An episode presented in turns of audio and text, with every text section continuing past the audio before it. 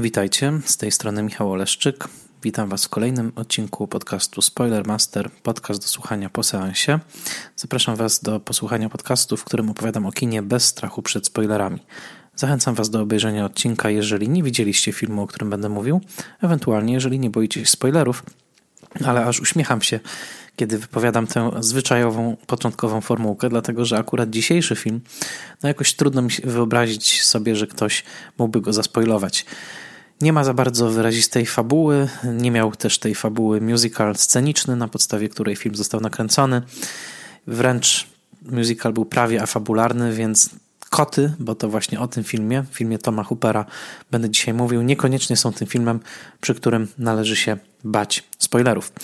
Ale słowo się rzekło, więc nie będę tutaj się hamował przed zdradzaniem ewentualnie różnych zawijasów fabuły.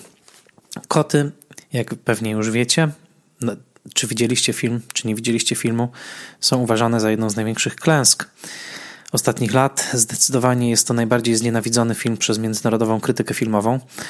I też powiem wprost, że mnie ten film także się bardzo nie podobał, wzbudził moje stosunkowo wrogie wręcz uczucia. Natomiast nie jest moim celem hejtowanie tego filmu. To nie jest tak, że wszystkie te negatywne rzeczy, które dzisiaj o nim powiem, są rodzajem hejtu, jakiegoś wyżywania się.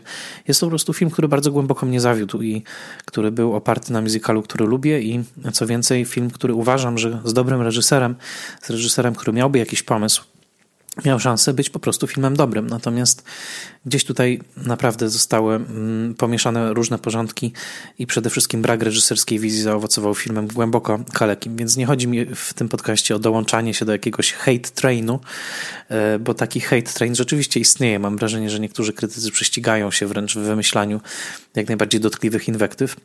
To nie jest mój cel w tym podcaście. Chciałbym przede wszystkim mm, w tym odcinku opowiedzieć Wam o historii kotów, o historii tego słynnego musicalu scenicznego i skąd te koty się w ogóle wzięły, a potem przejść do filmu. No właśnie, koty, czyli musical, legendarny musical, który zmienił światowy teatr muzyczny, miały swoją premierę w Londynie w roku 1981 i w Nowym Jorku na Broadwayu w roku 1982. W Nowym Jorku utrzymały się lat 18, gdzie dano 7485 przedstawień kotów, w Londynie 21 lat przy 8949 przedstawieniach. No, to są liczby imponujące. W, momencie, w, w pewnym momencie koty były najdłużej granym przedstawieniem w historii i Broadwayu, i West Endu. Obecnie już spadły i tutaj, i tutaj na czwarte miejsce pod względem tych najdłużej granych. Swoją drogą w Nowym Jorku jest to wciąż upiór w operze, czyli e, e, musical napisany przez tego samego Andrew Lloyda Webera, który jest za koty odpowiedzialny, ale dodajmy, że w Japonii koty są grane już od lat 36. Więc rzeczywiście mamy do czynienia z gigantycznym sukcesem. E, sukcesem, który do tej pory zdążył wygenerować 3,5 miliarda zysków, więc mówimy rzeczywiście o niebywałych liczbach. Przy czym koty były nie tylko muzykalem, ale były także pewną rewolucją, pewnym zjawiskiem popkulturowym i marketingowym, którego wcześniej Broadway i teatr muzyczny nie widział. W zasadzie od premiery kotów liczy się taką nową erę w historii musicalu światowego, to znaczy erę blockbustera musicalowego, to znaczy kosztownego spektaklu, który zazwyczaj zakłada jakiś bardzo interesujący, nowatorski i drogi w wykonaniu koncept scenograficzny, kostiumowy, fabularny, inscenizacyjny, e, a następnie pakuje się w to dużo pieniędzy i liczy się, że będzie hit.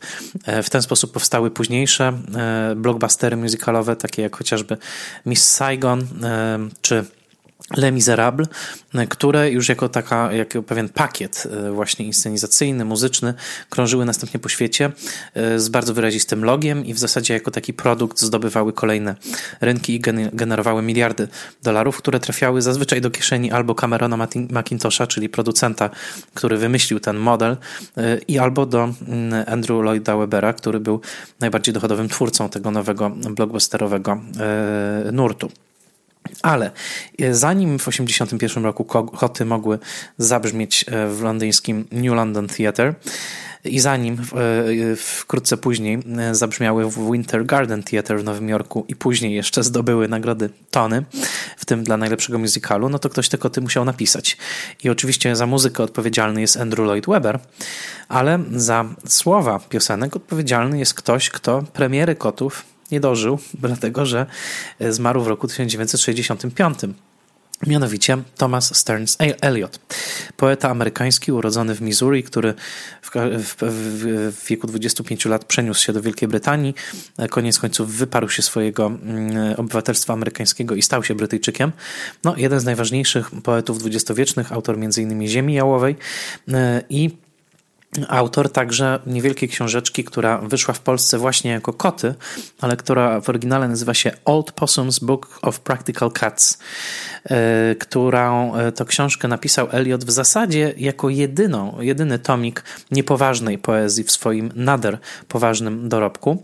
E, ta, ten tomik powstawał przez kilka lat.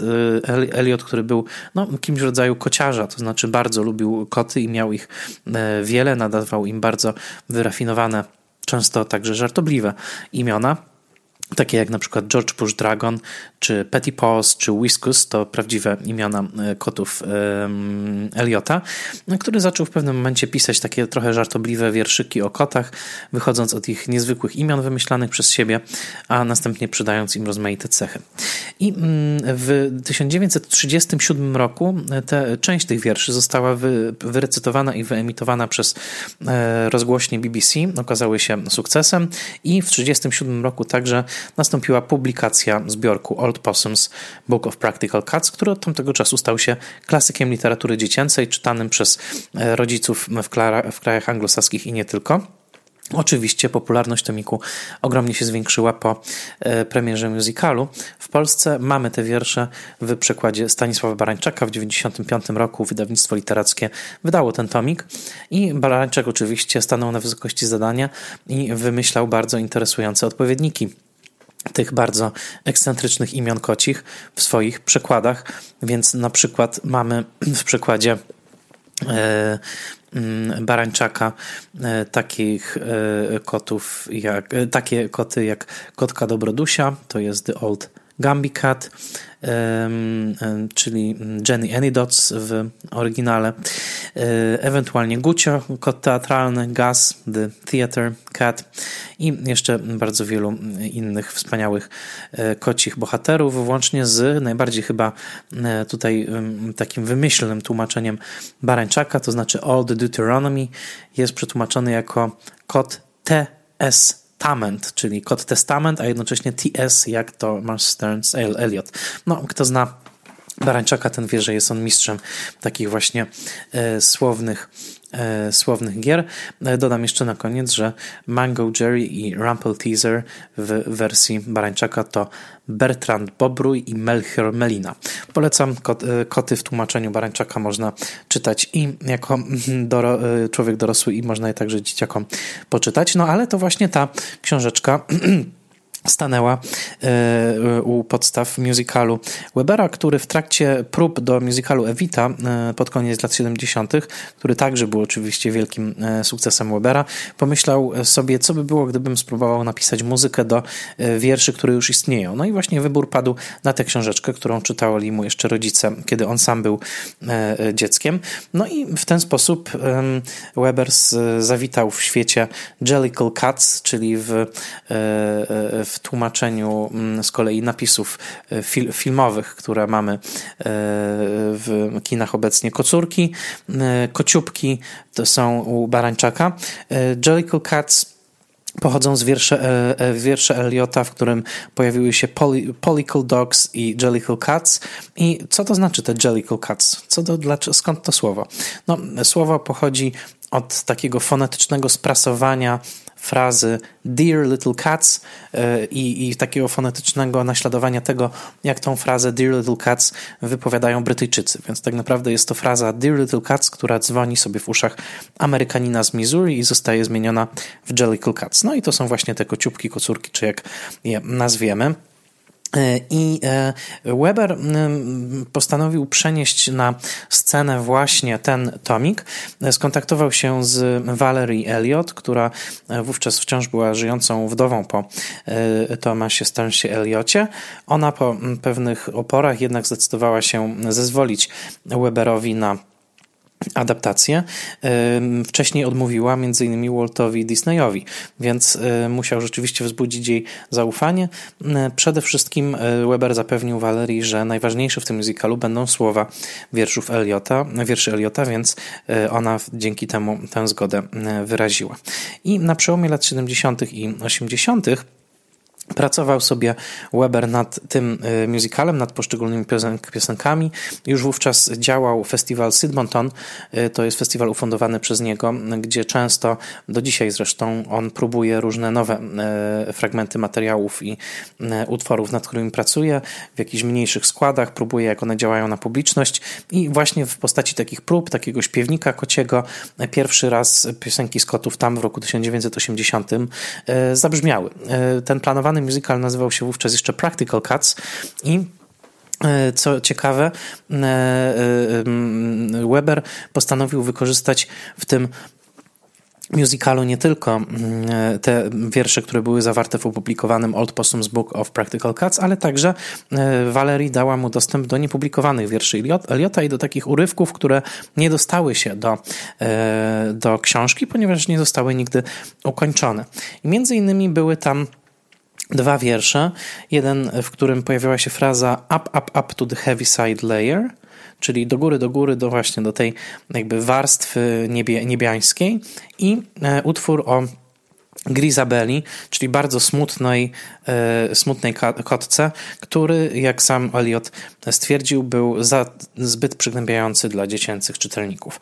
I co ciekawe, Weber zbudował cały musical i cały dramaturgiczny pomysł na koty, właśnie używając tych niepublikowanych fragmentów. E, mianowicie najważniejszą piosenkę w musicalu, e, do której słowa oczywiście napisał już później Trevor e, Nunn, po, po tym jak wersja Tima Rice'a została odrzucona, jest Memory, czyli piosenka Pamięć śpiewana przez Gryzabelę i postać Gryzabeli, czyli tej właśnie starzejącej się niegdyś pięknej kotki, która jest odrzucona przez kocurki jest centralną postacią całego musicalu, a z kolei taki zarys fabularny został wzięty właśnie z tego up, up, up to the heavy side layer, to znaczy e, Weber wymyślił, że e, cały musical będzie rozgrywał się wokół tego balu kociubków czy kocurków, w trakcie którego raz do roku Old Deuteronomy wybiera tego jednego kota, który odrodzi się do kolejnego życia. Więc ta podróż właśnie do heavy side layer, to oczekiwanie na to, kto przedostanie się do lepszego życia, kto zostanie w pewnym sensie zbawiony, stała się całym tutaj dramaturgicznym mechanizmem, bo tak są pomyślane koty, że zaczyna się od tego, że one się zbierają, e, wykonują swój koci balet, po czym nagle spostrzegają, że e, są obserwowane przez ludzi, czyli przez nas, przez widownię, wyjaśniają nam w serii numerów, kim są, pokazują różne kocie typy, kocie osobowości, bardzo różne, e, takie właśnie jak chociażby Jenny Anydots czy e, Rumble Teaser i Mango Jerry, bardzo różne osobowości kocie, po czym przechodzimy do tej głównej akcji, czyli właśnie Grisabella wyśpiewująca swój smutny hymn, następnie odrzucona przez wspólnotę, później wskazana przez Old Deuteronomy, no i jest w tym wszystkim jeszcze Macavity, który stara się to wszystko zepsuć i pokrzyżować, pokrzyżować szyki. Natomiast e, całość dzięki temu, dzięki temu zabiegowi e, staje się takim, taką alegorią zbawienia, tak? alegorią zbawienia indywidualnej duszy, głęboko chrześcijańską e, u źródeł kulturowych, co nie dziwi ze względów oczywistych, to znaczy tego, że Eliot był bardzo gorliwie praktykującym chrześcijaninem i jego cała, cała poezja jest przesiąknięta rozmaitymi wątkami właśnie zaczerpniętymi z Ewangelii i tutaj też postać Grisabeli, która z kolei mm, e, jest, jest jakby tak usytuowana, że najpierw jest odrzucona, następnie zaakceptowana mm, i wręcz ta najmniej, e, ta postać, po której najmniej byśmy się spodziewali, że dostąpi zaszczytu zbawienia, właśnie ona go zastępuje, troszeczkę jak dobry łotr e, ewangeliczny, ale nie tylko, wiele innych postaci, chociażby mm, Samarytanka ewangeliczna i tak dalej. Więc to oczywiście nie dziwi u T.S. Eliota, chociaż trzeba powiedzieć, że Old Possum's Book of Practical Cats to była książka przede wszystkim zrodzona z ducha literackiej zabawy. Takiej w której e, chodziło o zabawę słowami, o też naśladowanie pewnych dialektów, e, zwłaszcza dialektów czarnoskórych mieszkańców Missouri, których często Eliot słuchał i których e, sposoby wypowiedzi w swojej poezji naśladował. O tym bardzo ciekawie swoją drogą i polecam.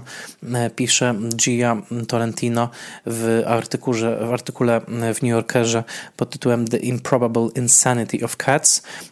Ten artykuł pojawił się 16 grudnia 2019 roku na łamach New Yorkera. Jest dostępny nieodpłatnie w internecie. Polecam, ona tam śledzi całą historię powstania mm, kotów i też mm, bardzo dużo się z tego artykułu dowiedziałem. I ona tam właśnie wskazuje na tę fascynację kulturą afroamerykańską e, i e, wykorzystywaniem fragmentów slangowych z tej angielszczyzny mm, właśnie przez, przez e, Eliota.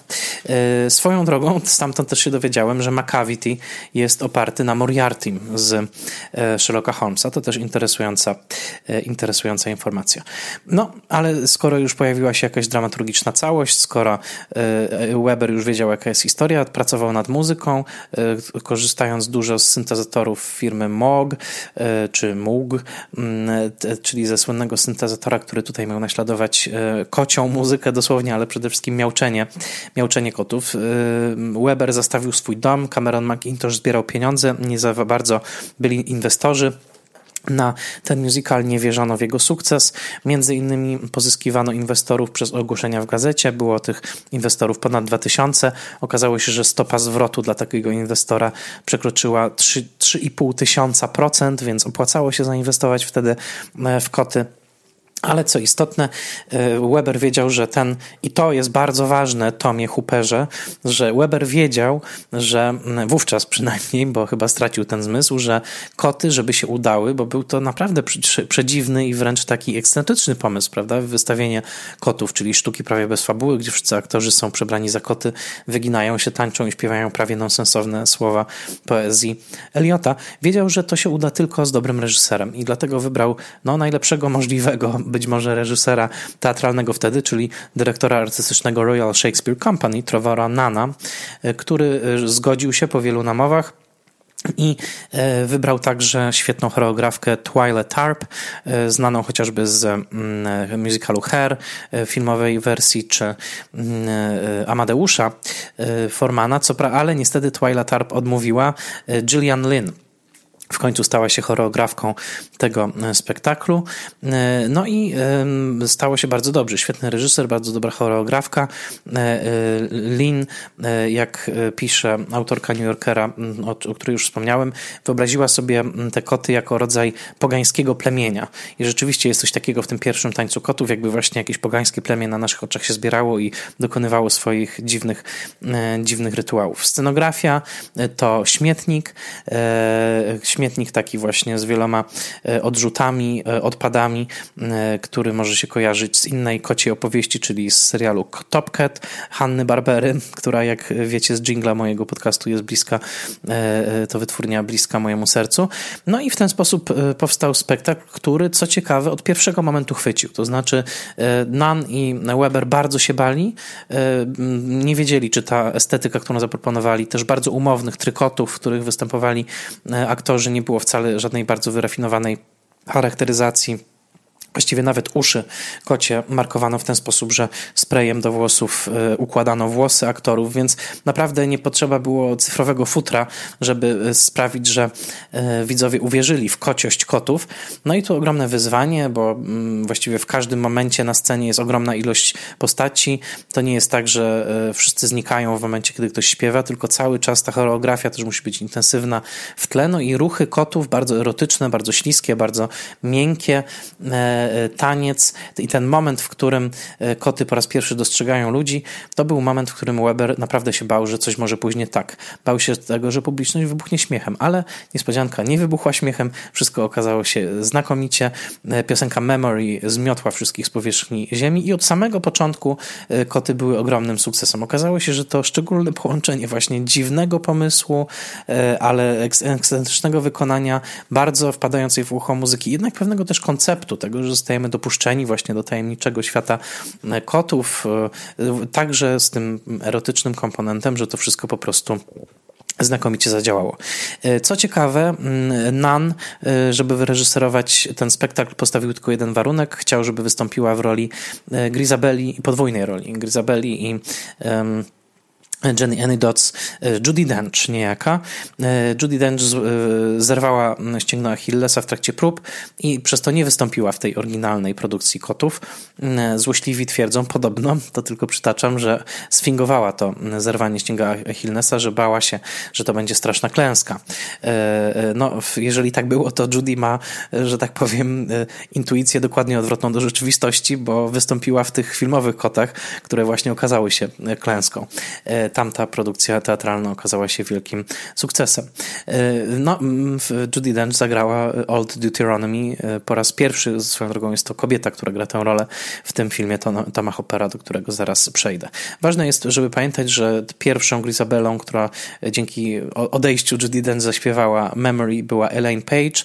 Piosenka Memory trafiła na e, top amerykańskiej listy przebojów w roku 82 w wykonaniu Barbary Streisand i w roku 83 wróciła w wykonaniu Barego e, e, Manilowa ta ballada, e, która rzeczywiście jest, jest no, nie da się jej wyrzucić z, z głowy po usłyszeniu, a w nowym filmie śpiewają Jennifer Hudson, do dzisiaj robi wielkie wrażenie i być może był to jedyny moment filmu, w którym rzeczywiście miałem ciarki na plecach z powodów innych niż przerażenie jego jakością artystyczną.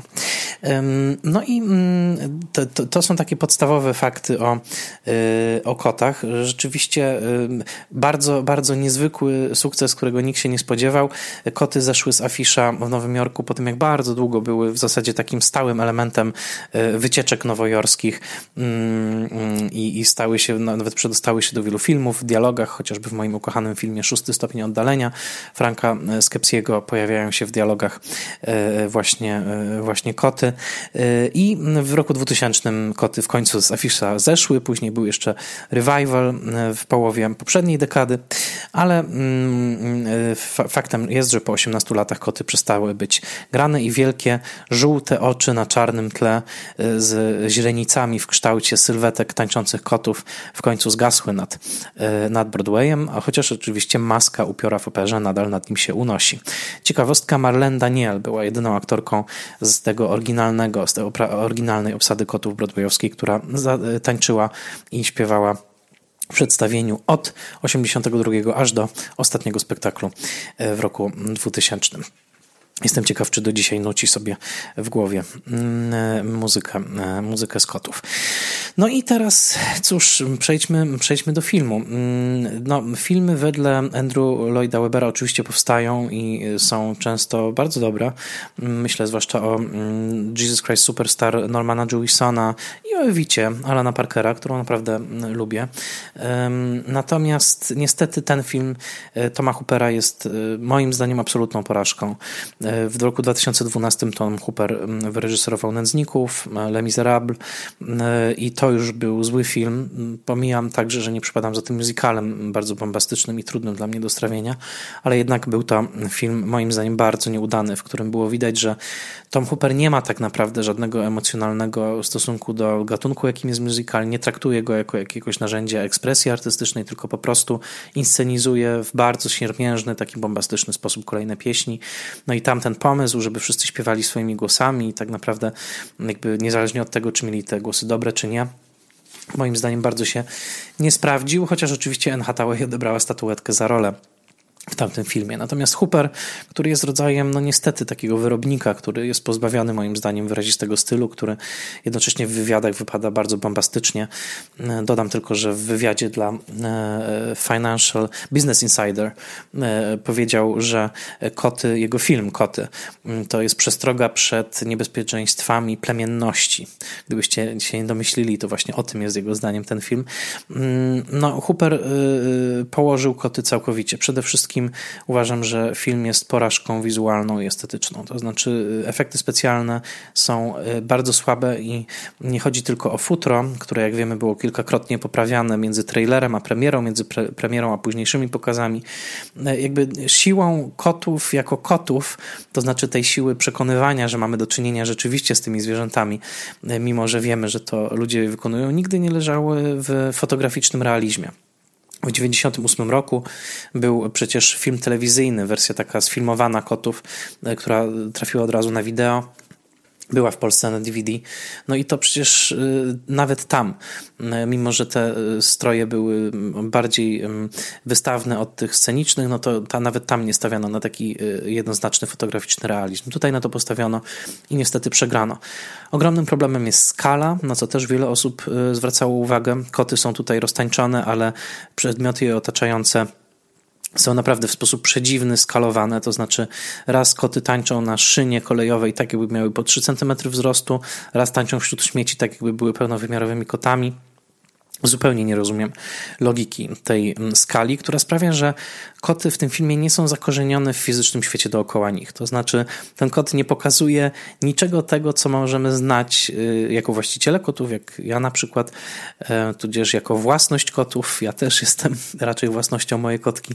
E, wiemy, jakie koty są pełne gracji, jak są zmienne w swoich zachowaniach, jak dostają nagle małpiego rozumu, zaczynają biegać po mieszkaniu, jednocześnie robiąc to z ogromną energią i każdy ich ruch tak naprawdę jest, często od nich nie można po prostu oderwać oczu.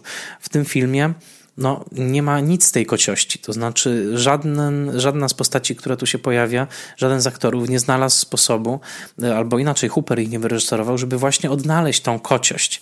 Porównajcie sobie ten film chociażby z, e, z, z sekretnym życiem zwierzaków domowych, animacją CGI, gdzie było tak dużo rozpoznawalnych mikrogestów kocich, nie tylko kocich oczywiście, które każdy właściciel e, takiego zwierzaka mógł natychmiast rozpoznać i się uśmiechnąć. Tutaj tego nie ma. Jest, wszystko jest jest filmowany kamerą z ręki w bardzo dziwnej palecie barwnej, przypominającą taki właśnie zlepek czerwieni, żółci, jakichś ciemnych barw, mm, które mają imitować y, ulicę londyńską y, gdzieś na początku XX wieku. Wyglądają trochę jak zła animacja do jakiejś przestarzałej gry z początku mm, wieku XXI. I no niestety wygląda to okropnie. Wszystkie mrugnięcia do widza, takie jak pojawiające się w tle napisy mm, y, odsyłające do innych dzieł kultury popularnej, które mają w sobie koty albo nawiązania do kotów, nie wiem, takie jak pułapka na myszy czy kot i kanarek, to wszystko po prostu no, nie działa. Jest, jest, jest mrugnięciem do widza, ale mrugnięciem w jakąś pustkę, bo widz jest przede wszystkim rozczarowaniem rozczarowany tym, że koty w tym filmie nie są kocie. E, obsada jest, myślę, ciekawa. No, gdyby film był dobrze wyreżyserowany, to wiadomo, że warto zobaczyć i Jana McKellena, James Corden zawsze jest też zabawny i, i, Rebel Wilson też mogłaby być ciekawie wyreżyserowana jako e, e, Jenny Annie Dots. Niestety każdy z nich jest wyreżyserowany źle, że nie wspomnę już o Idrysie Elbie, który naprawdę nie wiadomo, co tutaj robi, bo myślę, że jest przede wszystkim zażenowany swoją obecnością na, na ekranie. No, niestety e, wygląd kotów, tego właśnie brak zakorzenienia w świecie dookoła i też no, pomysł fabularny, który polega na wprowadzeniu kolejnej kotki Wiktorii, która ma być takim naszym przewodnikiem po świecie, może nie był sam zły w sobie, ale nie jest konsekwentnie poprowadzony. Taylor Swift, największa mega gwiazda chyba obecnie muzyczna, jednocześnie znajdująca się całkowicie poza moją bańką zainteresowań, ale jak wiemy, no, no, która odniosła gigantyczny sukces. Gra tutaj Bomba Lurinę, taką rozsiewającą kocimiętkę, kotkę, która w pewnym momencie e, oszałamia prawie całe plemię kociubków. No, też pojawia się na chwilę chwilę śpiewa piosenkę napisaną specjalnie, mm, specjalnie do filmu, ale znowuż y, nie jest w stanie tego filmu tego filmu ożywić. No, dla mnie film jest zawodem przede wszystkim dlatego, że jestem wielkim fanem musicali. Naprawdę uwielbiam musicale. W momencie, kiedy muzyka, taniec, śpiew, inscenizacja, pomysł reżyserski, emocja przede wszystkim, emocja, proszę Państwa, ona jest potrzebna w musicalu. Tym bardziej czuję, że Hooper nie miał żadnego emocjonalnego stosunku do tego materiału. Po prostu go wyreżyserował. Kamera z ręki co chwilkę pod, jakby jest podpychana pod twarze aktorów, pod ich pyszczki, po to, żeby chwycić jakąś emocję, wytworzyć jakieś rzekome napięcie stworzyć jakąś rzekomą dynamikę, której tutaj tak naprawdę nie ma. To wszystko jest bardzo męczące, bardzo smutne tak naprawdę i nawet można zagubić niektóre postaci i niektórych aktorów, takich jak Ray Winston, który się tutaj pojawia na chwilę i y, trudno go nawet, y, nawet rozpoznać. Więc niestety, y, legendarny musical zrodził y, mysz, chciałoby się powiedzieć. Y, film, który myślę niestety przez swoją klęskę finansową pogrzebie na dłuższy czas kolejne ambitne i wysokobudżetowe produkcje musicalowe, a szkoda, bo fajnie by było, żeby takie filmy powstawały, ale myślę, że ten film wyśle taką czerwoną lampkę, czerwone światło mm, w stronę producentów, którzy no, nie będą chcieli takiego ryzyka podejmować, chociaż, chociaż już niedługo premiera kolejnego musicalowego filmu opartego na e, broadwayowskim hicie, to znaczy na musicalu In the Heights e, e, Lina Manuela Mirandy, więc zobaczymy, może tam uda się ta sztuka, ta sztuka lepiej. Tutaj no, chyba jedynym przyjemnym momentem dla mnie było, kiedy na chwilkę zamknąłem oczy i posłuchałem, jak Judy Dench śpiewa finałową piosenkę o tym, jak należy się do kotów zwracać.